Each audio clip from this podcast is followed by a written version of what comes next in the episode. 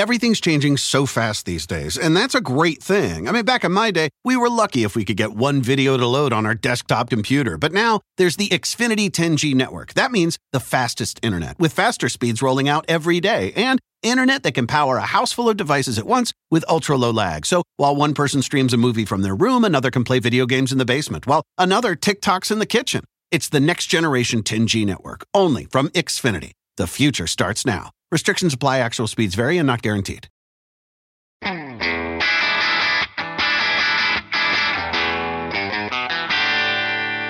Hey math fans, Jason Marshall, Math Dude here with your weekly dose of quick and dirty tips to make math easier.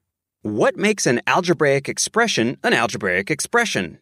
How can you spot one in the wild? And how can you learn to successfully navigate the stormy seas of translating back and forth between English phrases and algebraic expressions?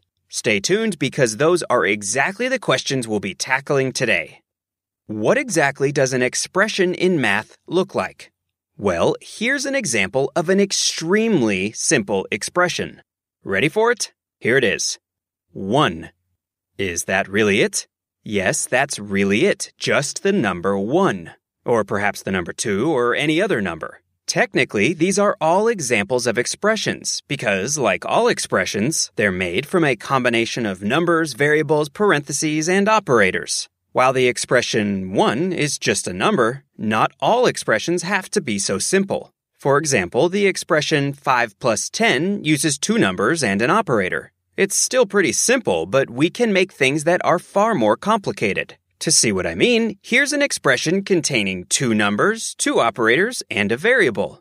one hundred one times a variable called box plus one thousand one.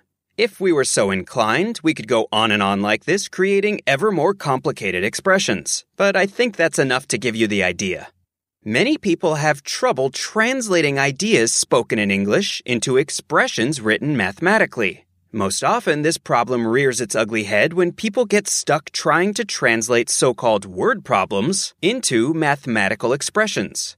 These types of problems can be tricky, but a bit of practice with English-to-expression translations, which are a key part of solving most word problems, should help you deal with them. With that in mind, let's go over a few examples. Let's start with the phrase two plus eight. What's the equivalent algebraic expression? That one's easy, right? Okay, how about two plus eight times six? Or perhaps we should throw a variable into the mix. two plus eight times six divided by a variable called box. What are the equivalent expressions for these phrases? Take a second to think about it, and to see if you can discover a big roadblock. So, did you run into any problems? You should have. In case you haven't figured it out, the problem is that the last two English phrases can be interpreted in multiple ways. For example, the second problem, two plus eight times six, could be translated as two plus eight, all times six, or it could be translated as two plus the result of eight times six. Do you see why either of these could be correct translations? This example makes it clear that math is a much better way to express this sort of thing than English. After all, math is designed to be unambiguous. Normal spoken language is definitely not. But not to worry, because the good folks who came before us have come up with a way to deal with this problem. Actually, they've come up with two. The first is really just a guideline to help you avoid getting bitten. It says that whenever you're communicating mathematical ideas using English, you need to be careful. Extremely careful. I was intentionally sloppy with the way I stated the problems earlier, and you can see the consequences. But you can avoid the majority of these problems simply by clearly communicating what you're saying and by anticipating any ambiguities.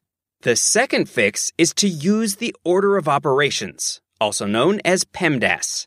As you'll recall from our earlier discussions of PEMDAS, the order of operations is a standard method for determining which parts of an arithmetic or algebra problem need to be solved first. Once you know the rules of PEMDAS, you'll be able to translate those English phrases into ambiguity-free expressions that are sure to make everybody's lives easier. Okay, that's all the math we have time for today. If you want to learn more about algebra, please check out my book, The Math Dude's Quick and Dirty Guide to Algebra. Perfect for you and all the math fans in your life. Thanks in advance for your support. Remember to become a fan of The Math Dude on Facebook, where you'll find lots of great math posted throughout the week. That's at facebook.com slash The Math Dude. You can also find me on Twitter at twitter.com slash Jason Marshall. And you can send your math questions my way via Facebook, Twitter, or email at mathdude at quickanddirtytips.com. Until next time, this is Jason Marshall with The Math Dude's Quick and Dirty Tips to make math easier. Thanks for listening, math fans. Everything is changing so fast. I mean, back in my day, we were lucky if we could get one video to load. But now with the Xfinity ten G network, you can power a house full of devices at once with ultra-low lag. The future starts now. Restrictions apply. Actual speeds vary and not guaranteed.